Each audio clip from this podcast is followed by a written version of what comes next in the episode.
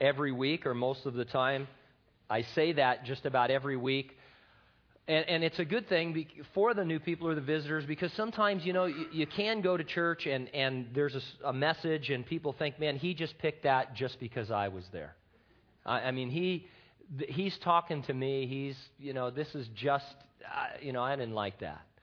Uh, but this is the beauty of going through the Word of God chapter by chapter. Uh, you just come across things and then you can say, yeah, he's talking to me, but it's the he is Jesus. It, it's not anyone else other than the Lord. And so we come to one of those sections of Scriptures, chapter seventeen. It talks about offenses between Christians, and uh, it, it will probably bring to mind some things that you've been offended by or some ways that you've offended others. And so we just want to see what the Lord has to say about that. We call our study this morning, The Best Defense is No Offense. And uh, no one emailed me any other titles for it, uh, so that's that's the title. Remember, I laid down that challenge. Was it last week or a few weeks ago? I gave a title and you laughed at it. It must have been The Abominable Showman from last week. And you laughed, and I said, hey, send me some titles. Not a one. So let's read this. Luke chapter seventeen, verses one through ten, as Jesus is speaking to his disciples and to us.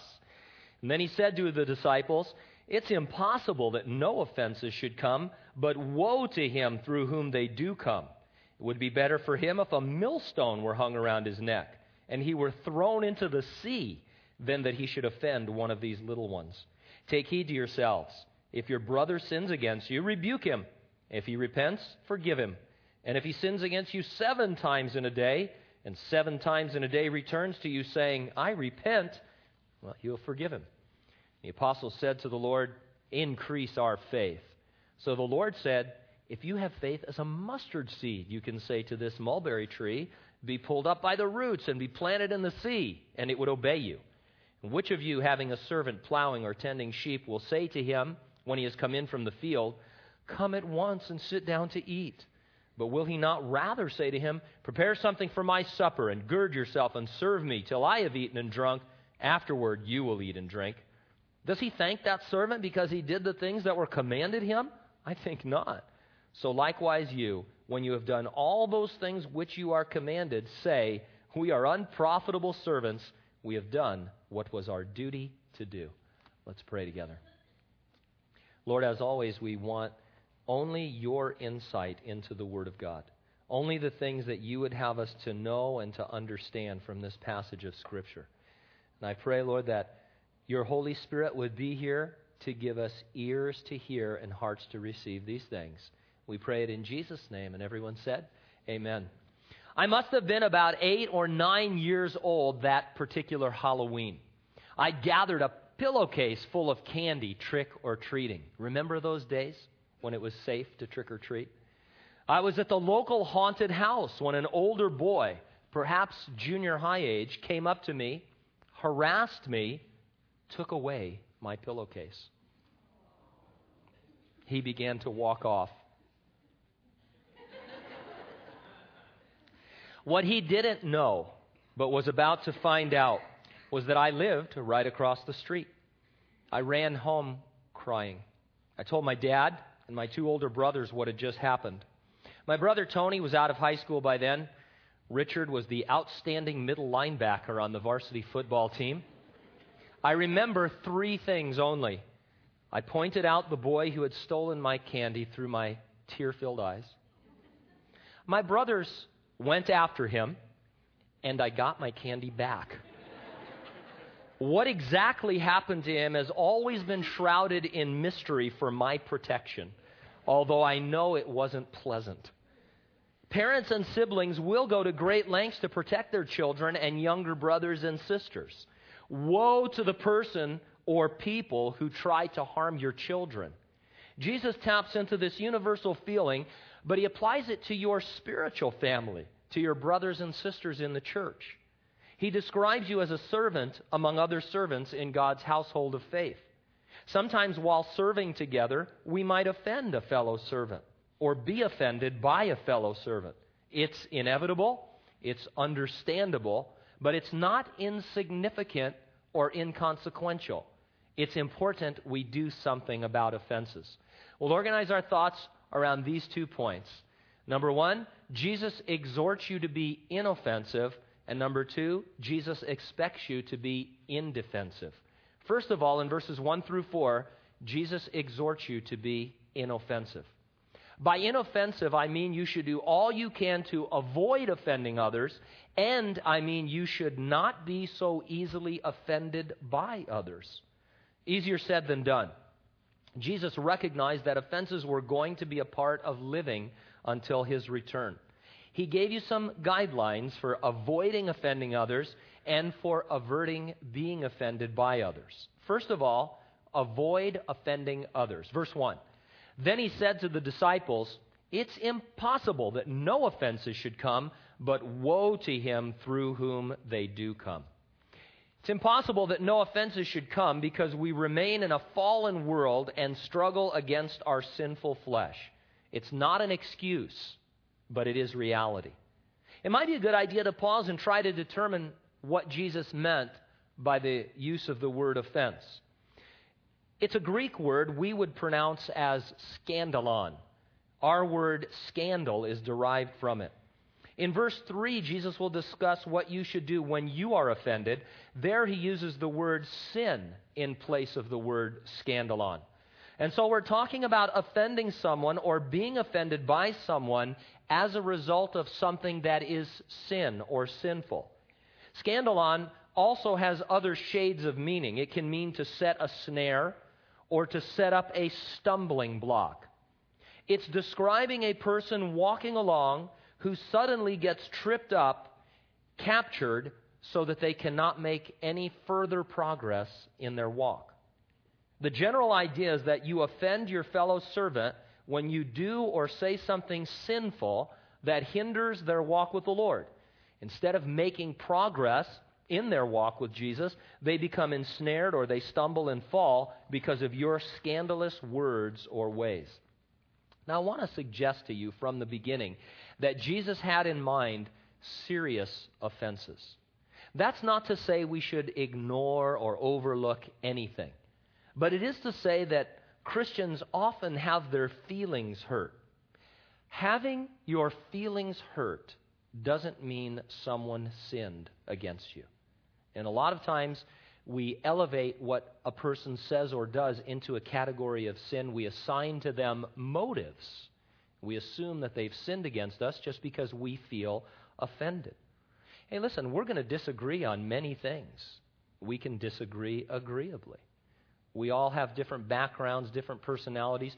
Never an excuse for sin, but oftentimes we're just not going to get along perfectly.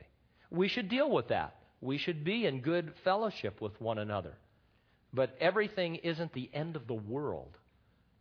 We're talking about serious offenses, things that we can say, hey, this was sin. Or we might ask, hey, when you said this, when you did this, was it the result of sin in your life? What was your real motive? As I said, you may still want to discuss it with the other person, but it's not necessarily a sin. And this will help, I think, a great deal. I'm not trying to sweep anything under the rug. This will help you. Sometimes we just need to let go of things. Sometimes the problem is with us. We've been offended, but there was really no offense, nothing to offend us. We'll get to that. Now, with all that in mind, you want to avoid offending others. The way to do it is by paying attention to your own walk with the Lord. First, don't get involved in things that are scandalous. In other words, deal with the sin in your life. Of course, you and I are going to sin. In the uh, epistle of First John, John says, if we say that we have no sin, we're a liar. We sin. As Christians, we're never sinless, but we hope to sin less and less. And so if I want to not offend somebody, I need to attend to my own life and look at my life and, and deal with sin in my life or those things that are, are moving me in the direction of sin before they become scandalous and get into an area where others might be stumbled. Second, don't ensnare others. Let me give you an example. Let's say you have liberty in some area to engage in a certain behavior that others might consider questionable. It's not sin in and of itself. It's not even sin for you, but it could be sin to the other person. If you openly flaunt it or even encourage it, you set a trap for your brothers and sisters, and they can become ensnared. Now, if you've been here for any length of time, you know that I hate alcohol. I I just, I was such a bad drunk when I was younger, uh, and I just I I have yet to think of anything good that comes from drinking.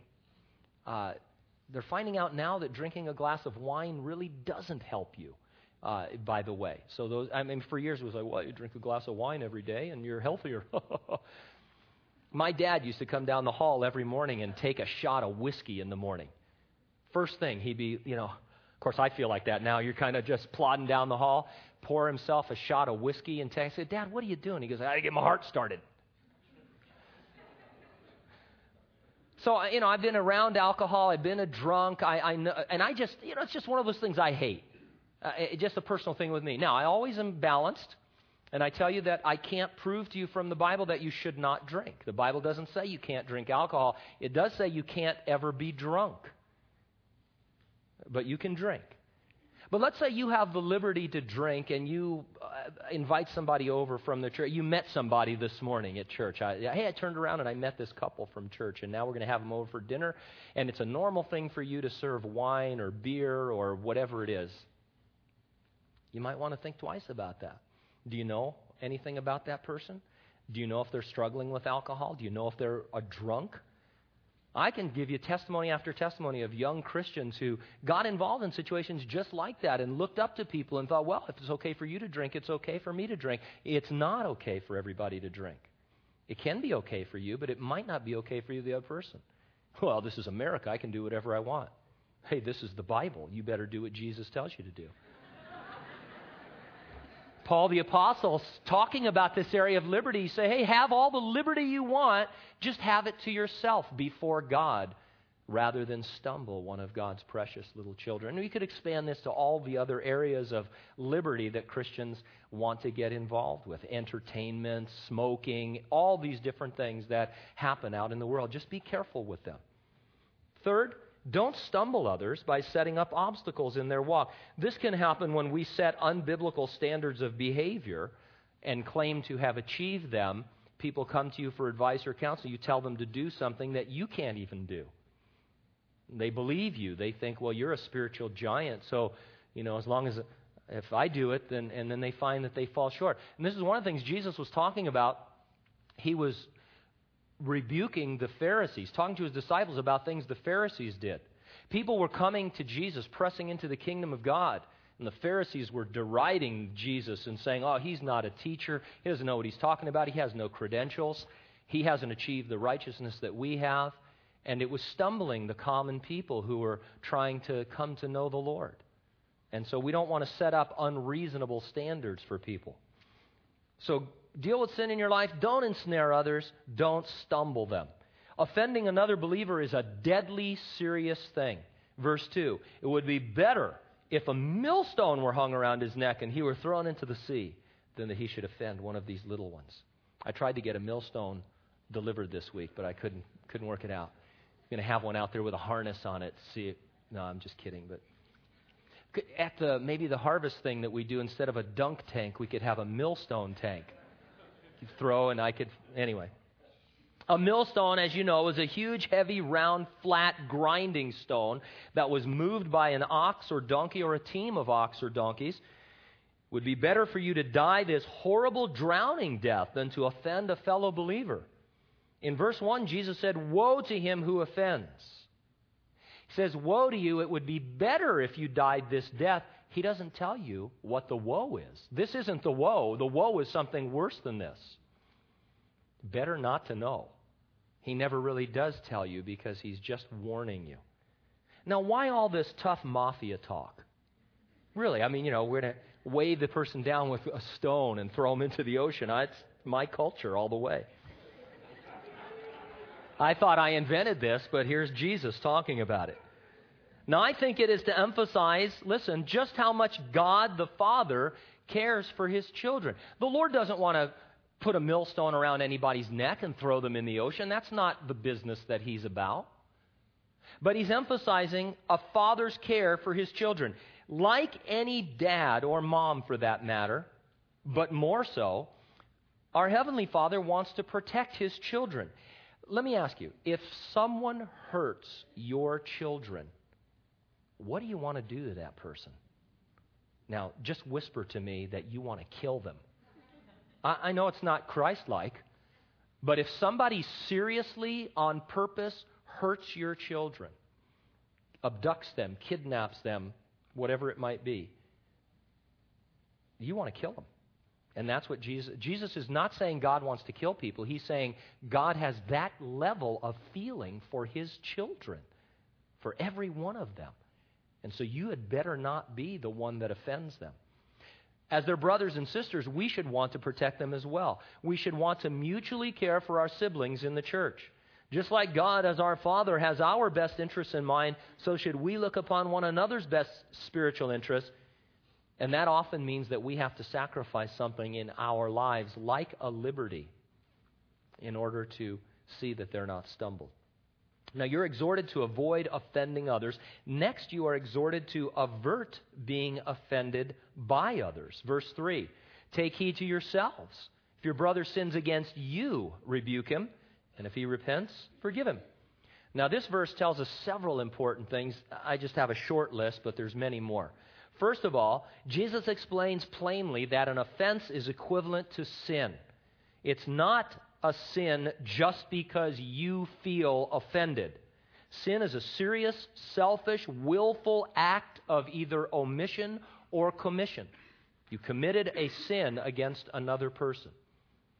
Second, you have not just the right here, but it says the responsibility to rebuke your brother or sister who has sinned against you. Now, this, I think, is a really key insight.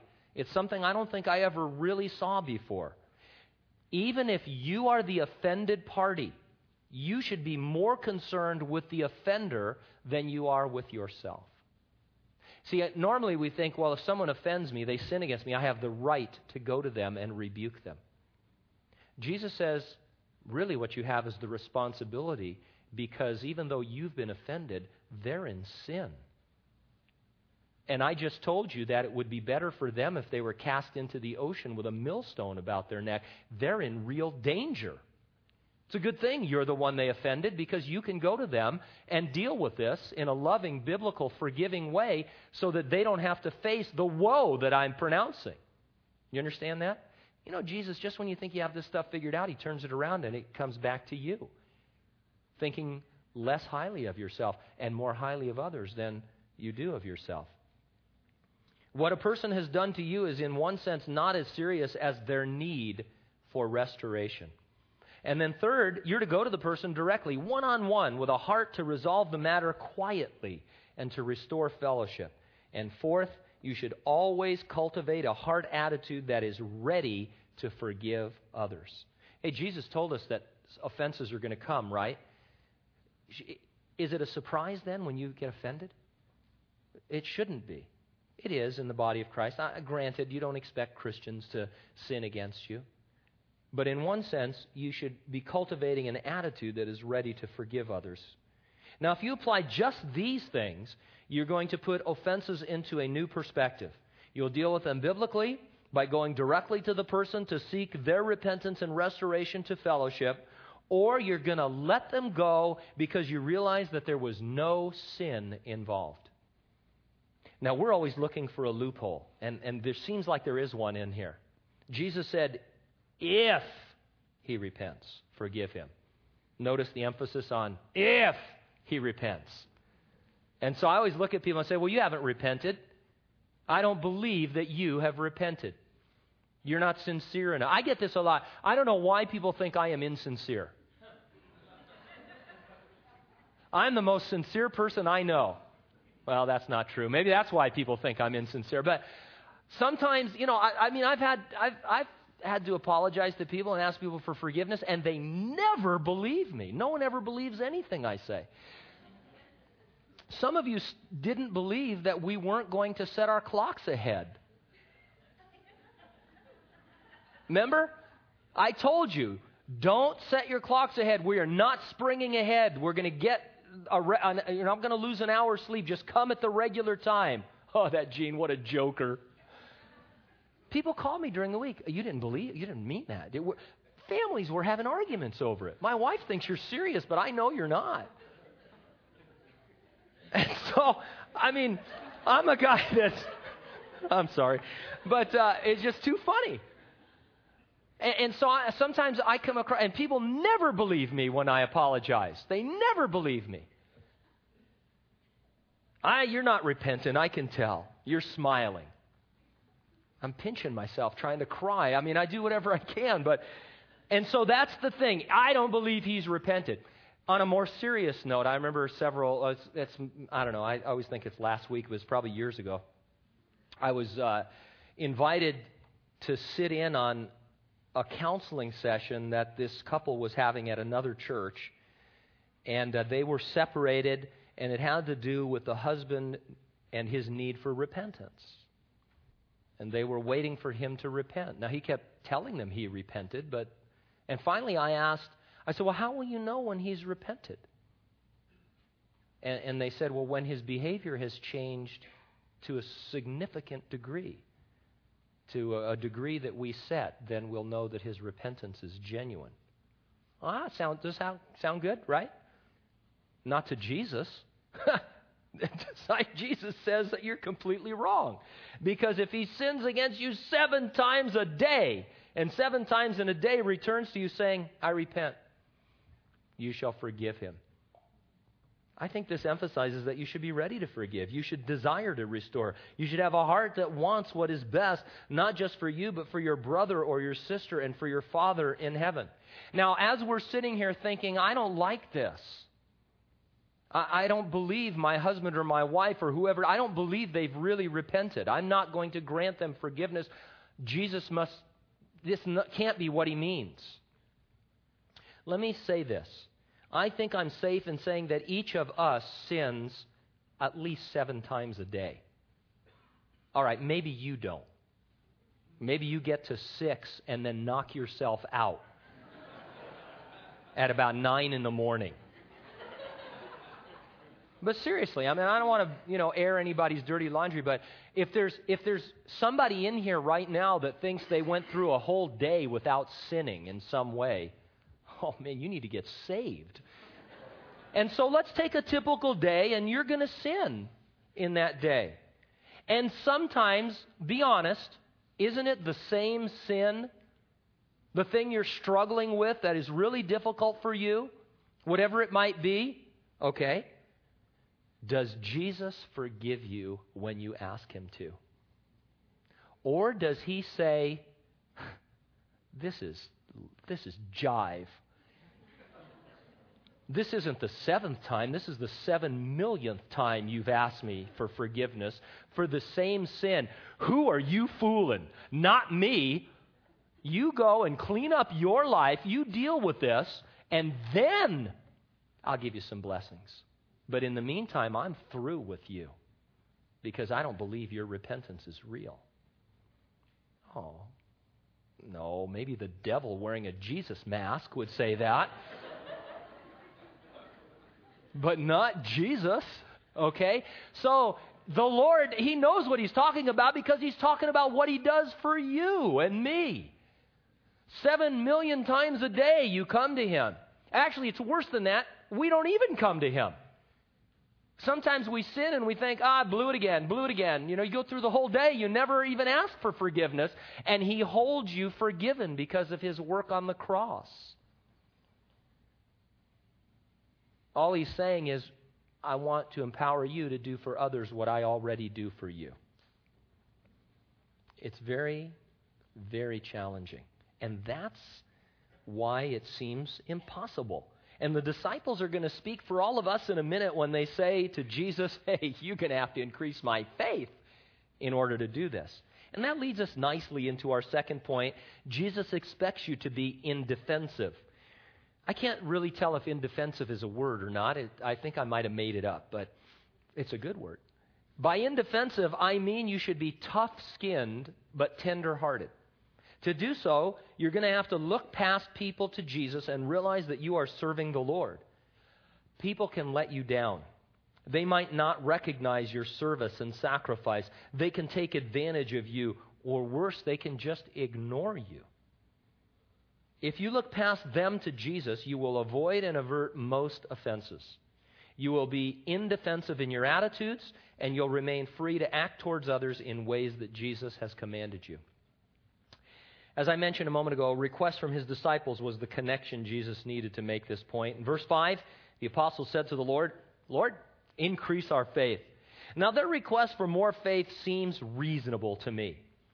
Faith can grow, it can increase. We're always asking the Lord for more of his spiritual resources in our life.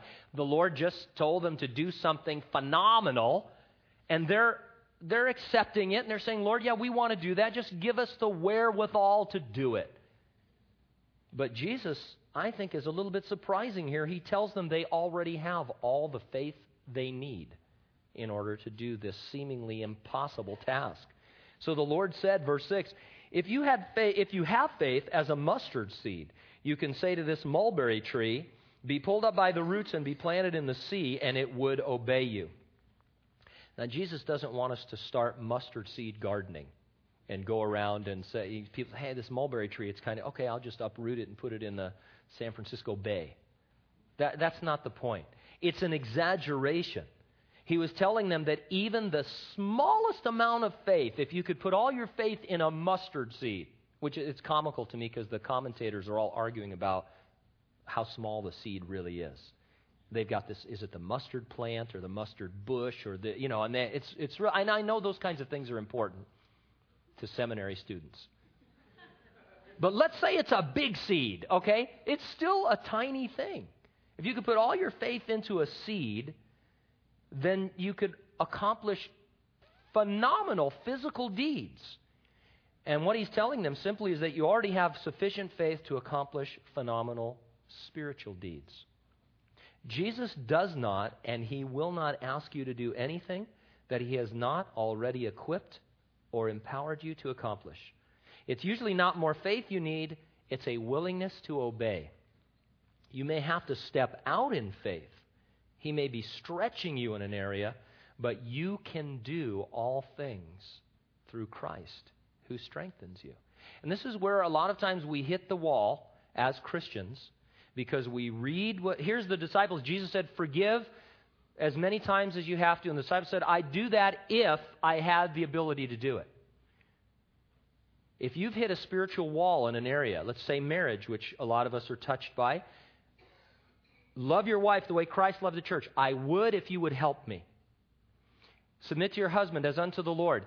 Lord, I do that, but you're going to have to help me with that. Oh, no, no, no. Jesus would come to you and say, if you had faith the size of a mustard seed, which you do, you could do this. You can do this. And and it, it, it really, it, it, this is so revolutionary to me. I don't always do it. But now I know that when I don't do what the Lord tells me to do, I'm just disobeying him. It's not that he's ever asked me to do something that I cannot do. He tells me to do something because he's empowered me to do it. I may not do it very well, but I'm doing it with his help and with his strength. To drive home his point, to tie everything together really, Jesus used a common comparison, verse seven. Which of you having a servant plowing or tending sheep will say to him when he has come in from the field, come at once and sit down to eat, oh, you tired servant. I added that part. But will he not rather say to him, hey, make my dinner and gird yourself and serve me until I have eaten and drunk, and afterward you will eat and drink? Does he thank the servant because he did the things that were commanded him? I don't think so. The master expects his servant to serve, not to be served. And the servant expects what? To be treated as a servant. What does that have to do with this? Plenty. Many offenses come because we are treated like servants. Remember that song, Make Me a Servant? How many remember the old Christian song, Make Me a Servant? Make me a servant, humble and meek, Lord... Let me help me lift up those who are weak. And may the something and something be. Anyway, you get the idea. I could sing it, but I don't want to put the worship team to shame.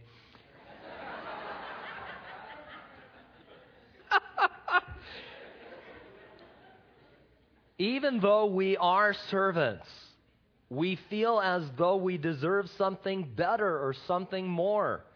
We didn't receive our word of encouragement. We weren't openly mentioned or recognized. We were overlooked. Possibilities are endless. Some years ago, a gentleman came. He was coming to our church, and and uh, good guy. But he said he uh, I'd offended him. Yeah, it didn't surprise me. Uh, I mean, it's just, I guess I do that. But uh, he came in, and, and I said, well, what what is it? Let's let's deal with it. And he says, well, he goes, you're my pastor. And and uh, you haven't done very much to encourage me as my as my pastor. I said, okay, anything in particular? In, no, not really. Just overall, just in general, you're you're not encouraging. It's okay. All right, I really mean to be. You know, I said, if I've wounded you or offended you, I'm sorry. I, I'm you know, it's my goal to be more encouraging. You know, it's just. I really and I'm making fun of, but I'm serious. You know, of course, you don't believe I'm serious. You're thinking, yeah. I'm coming to your office tomorrow, but uh, don't bother. I'll repent right now to everybody. So we dealt with that, and it was good. And, and then uh, I said, hey, can I uh, ask you a question just, just out of curiosity? He goes, sure, because we were on really good terms at the time. I said, hey, just out of curiosity, I said, just as a brother in Christ, what have you done to encourage me these many years? He looked at me, and he goes, nothing. I go, okay, just wanted to clear that up. Just wanted to have some understanding of, of how this all works. That, you know, I need to encourage you, but you don't have to encourage me. So that's fine. And, and you see, I shouldn't tell a story because afterwards three people said, you do encourage me, Pastor, you know. But if I don't encourage you, tell my son. And then. But anyway, so that's the thing. I, I mean, you know. It, We need to elevate our thinking and think, oh, yeah, yeah, yeah, yeah, that's right, I'm a servant, being treated like a servant. At those moments, you need to ask yourself, who am I serving? If it's a person or people, man, are you going to go through life offended?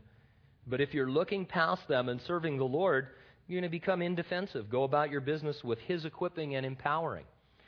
Look again at the illustration Jesus used. The only relationship you see is that between master and servant. The only serving is what you are asked to do, using only resources provided by the master. What's there to be offended by? Nothing. Just go about your business and be faithful. Even though you're in a church with many other believers, the key relationship is you and the Lord. The only serving is what He asks of you, using resources He's provided you. He never offends you. Why allow others to offend you? If there is sin, deal with it. If not, be indefensive. Look past it, past others to Jesus. And that's why Jesus said in verse ten, so likewise you, when you have done all those things which you are commanded, say, we're unprofitable servants. We've done what was our duty to do. Unprofitable means you don't deserve any special merit for what you do. You're only doing what is required of you as a servant. Let's compare it to a job situation. Let's say you have the misfortune of working at McDonald's.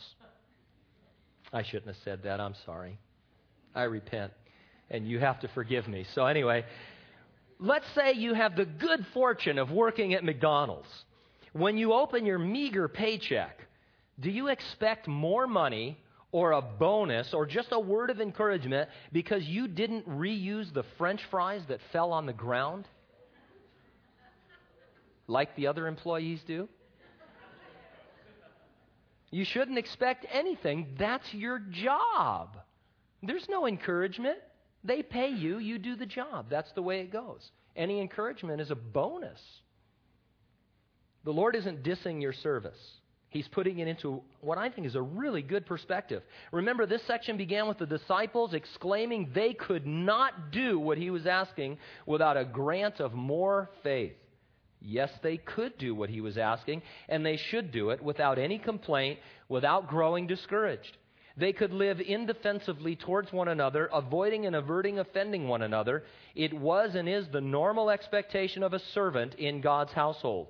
It doesn't require any special grant of faith, only obedience. You understand what Jesus is saying? What he asked you to do in the earlier verses is what is expected of the least servant in God's household. It's not something that you have to mature or have tremendous faith or be a spiritual giant to do. He says this is just normal Christianity when you realize who you are and whom you serve. But you must see yourself as a servant, looking past service to others. It's when we get our eyes on people, the people we are asked to serve or to serve with, that we can feel offended and be offensive. Look past them to Jesus. Now, here's something to consider. One day you will come in from your service, and you will be served supper by your master. Earlier in Luke's Gospel, in chapter twelve, Jesus said this to you, "And you yourselves be like men who wait for their master when he will return from the wedding, that when he comes and knocks, they may open to him immediately. Blessed are those servants whom the master, when he comes, find watching. Assuredly, I say to you that he will gird himself and have them, the servants, sit down to eat, and he will come and serve them." Now, put these two concepts together. The fact that you're to be a servant and think about being treated as a servant, but also know that the master is one day going to serve you. You are to serve others as if you were serving the Lord with no expectation of approval or merit or notice on earth. But as you serve them and look to the Lord, you know that in eternity he is going to serve you for your faithfulness. It doesn't get any better than that. If you're a Christian, might be time for you to put certain offenses to bed. If someone has sinned against you, go to them with the desire to restore them to fellowship with the Lord and then yourself. If you're the offender, if you've sinned against someone, go to them and ask forgiveness. First, think it through. Was sin really involved? Or are you offended because you are defensive? If that's the case, I recommend that you let it go and look past the person or the people to the Lord. Cultivate an indefensive attitude.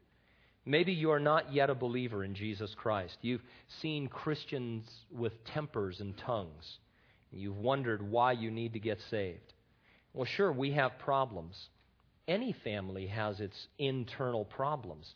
But in the end, we're forgiven our sins, and we can forgive others who've sinned against us. If you're not a Christian, your sins need forgiving. Only God can forgive sins, and he does it when you receive Jesus Christ as your Savior. And then you become his child. You come into this wonderful family where God is your protector, where God loves to watch over you. Let's pray. Father, we do thank you for these things. They're, they're too deep for us, Lord, in one sense, and yet they're simple. I pray that, unlike the disciples, Lord, we would believe that you've already granted us everything that we need to accomplish these things, and that we would feel as though a weight were lifted off of us rather than a burden put upon us, and that we would look at our brothers and sisters with love, love covering even a multitude of sins, the Bible says,